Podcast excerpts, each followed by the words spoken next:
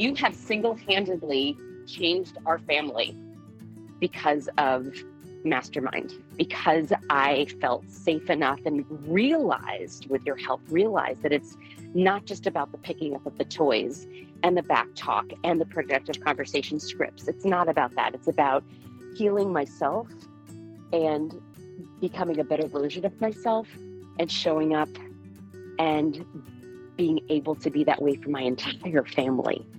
I really credit you with doing something that I literally have not been able to do with countless therapists and all the journaling and all the thinking and all the meditating and all the things. It was because of you.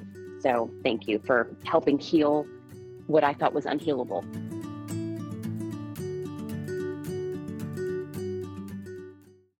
You're listening to the Mastermind Parenting Podcast with Randi Rubenstein, episode 103.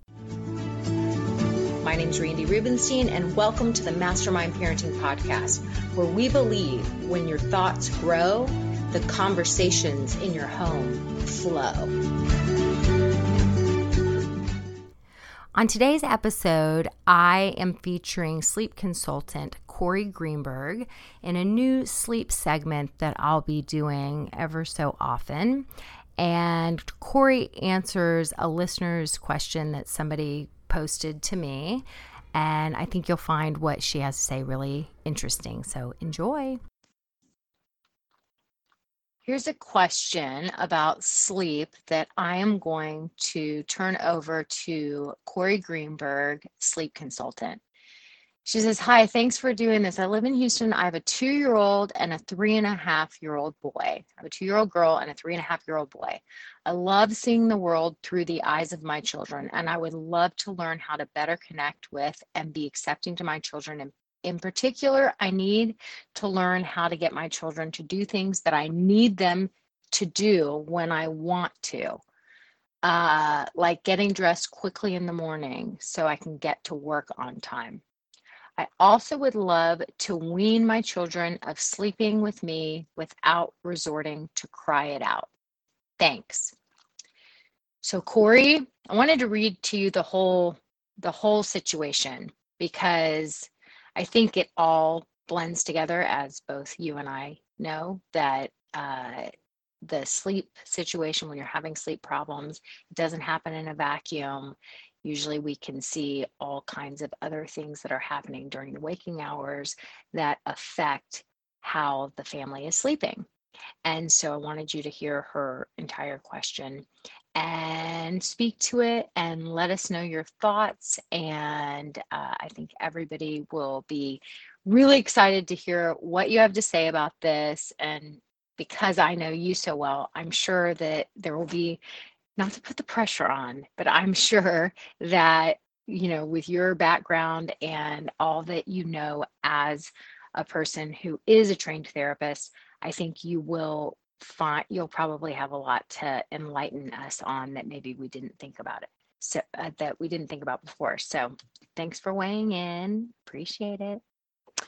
Hey, Randi, this is Cory. Um, I would love to respond to your um, listener's scenario about her two year old and three and a half year old.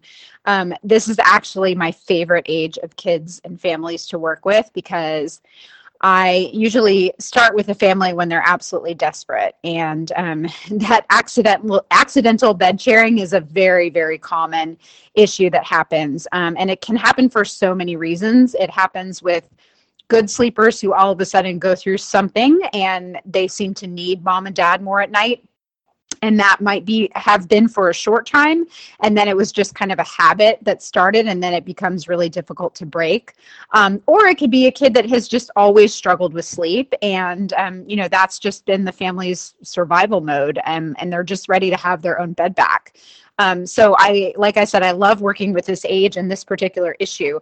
And when I do work with families on this, it's, you know, we spend the first probably hour of our time together not even really talking about sleep. And I think that's kind of surprising to some people because when they call me, it's for a sleep problem. However, um, especially when you're dealing with toddlers, it's a lot of other issues that are contributing or it's coming out as a sleep problem.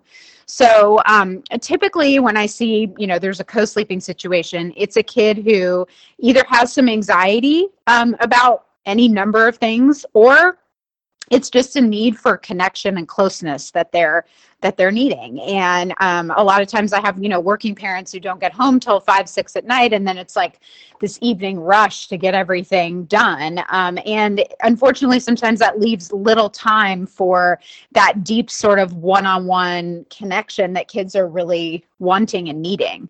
Um, and then you know what just happens is they wake up a little bit at night and they just want that cuddle time or that closeness time. Or you know even if they don't go to bed on their own or if they do go to bed on their own they need that in the middle of the night or it's that it gets starts getting dragged out at bedtime and they come up with a million excuses for why you know you can't leave the room. And as a parent, I think we just feel a little bit guilty because we see through it. We know that, you know, they're just wanting us not to go. And it really pulls on our heartstrings and make us, you know, get into this pattern of not being able to kind of set a boundary or put our foot down around um, sleep.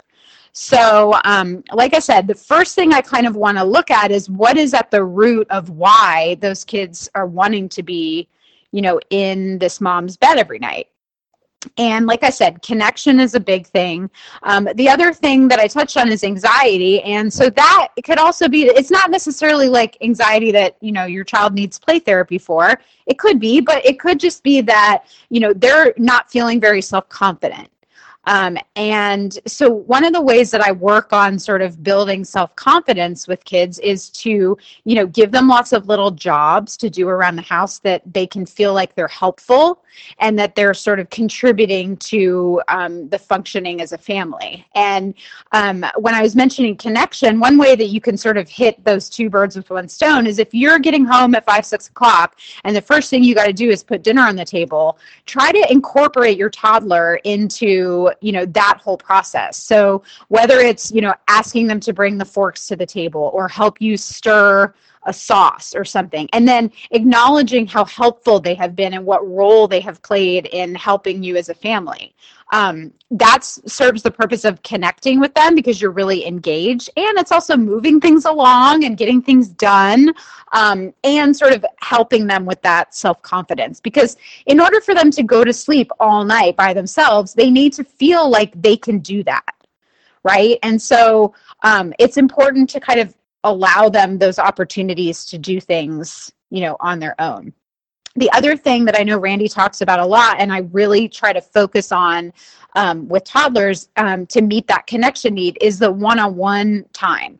So I like to call it, I know Randi calls it pet time. I call it like mommy and insert kids time. So mommy and Jack time or daddy and jack time and i really only ask that it's like 10 or 15 minutes and i like it to be sort of before the start of the bedtime routine so that um, you know before you start that where you're marching towards bed and the kid knows like okay you know my time with mommy or daddy is about to come to an end for the day um, i like to give that hit of that really connected one on one time and labeling it that way helps you sort of get credit in the kid's mind. So it's time for mommy and Jack time. Like, what do you want to do today?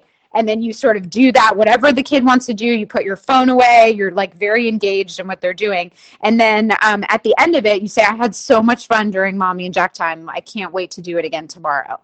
So, those two things, um, just off the top of my head, really help sort of build that connection and that self confidence that really affects your child's ability to go to sleep on their own. Um, and I know the the caller mentioned, you know, not wanting to do cry it out, and I will say, cry it out is a very loaded term. Um, and it has like a very you know it i think it just invokes this feeling of guilt like that you're just going to leave your child abandon them and it, it's very cold sounding um, and I think there's a big difference between the idea of that, which I think moms are like, there's no way I, I could ever do that. I'm going to, you know, emotionally scar my child. And setting some boundaries around the rules that you feel are important for your family. And, um, you know, sleep is at the very top of the priority list. It has to be for everyone, for you as a mom and also for the kids. And so it is totally okay to set a boundary around what time it's you know your child needs to go to sleep and how they go to sleep so um, there's a lot of different ways to get your child to a place to change or disrupt that pattern um, and not have it be cried out Um, so, for example, one of the methods that I like to use is, um, especially for kids who kind of pop up and do that jack in the box thing, is um, you leave and check on them. So so kind of like if you've heard of the Ferber method when they're a baby, but it's a little bit different when they're older. So you're to when you put them to bed at night, you let them know that you are going to come and check on them every 5 minutes until they go to sleep, no matter what.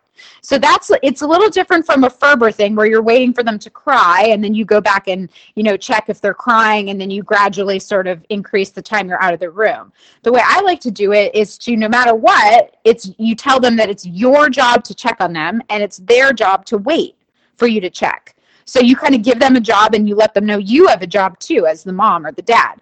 So um, you can even set a timer for an older child who you know loves the idea of timers. Um, timers are really helpful for a lot of reasons. Um, one of them is setting boundaries. So you you let them know that every five minutes you're going to come check, and you really hold to that. So every five minutes you just kind of go to the door and you say, "I'm checking on you. I love you," and that's it. That's it. There's nothing um, more that you're doing. You're not really engaging them any further. Um, but you're just reminding them and letting them know that you love them, you care about them, and that it's also sending the message it is time to go to sleep. There's absolutely nothing else happening at this moment.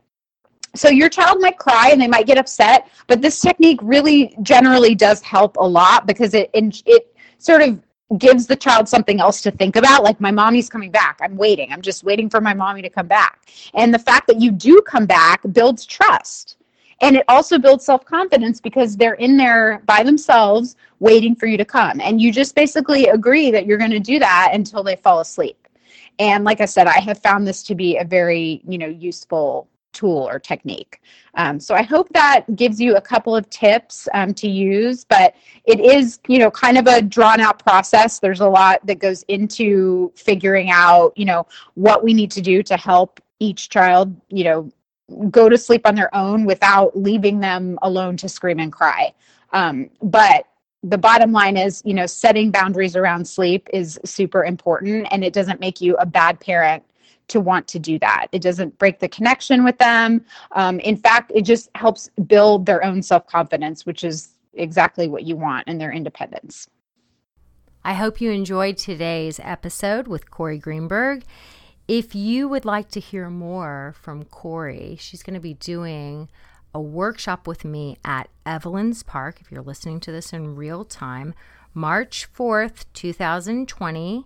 If you live in Houston, we will be at Evelyn's Park in Bellaire at 9:30 a.m. March 4th. So mark your calendars. Are you ready to start having productive conversations? Have you been listening to the podcast for a while and you hear me go through my three step productive conversation process to solve any problem? And you're thinking, how does she do that? Guess what? I made a really cool resource for you guys. I call it the problem solving one sheet. Okay, it's one sheet front and back, so, you know, take it with a grain of salt but it will walk you through how to have productive conversations and you'll practice and before you know it you'll be having productive conversations all day every day. It really is the solution to solve any problem. So you can download it at mastermindparenting.com forward slash problem solving all one word. That's mastermindparenting.com forward slash problem solving all one word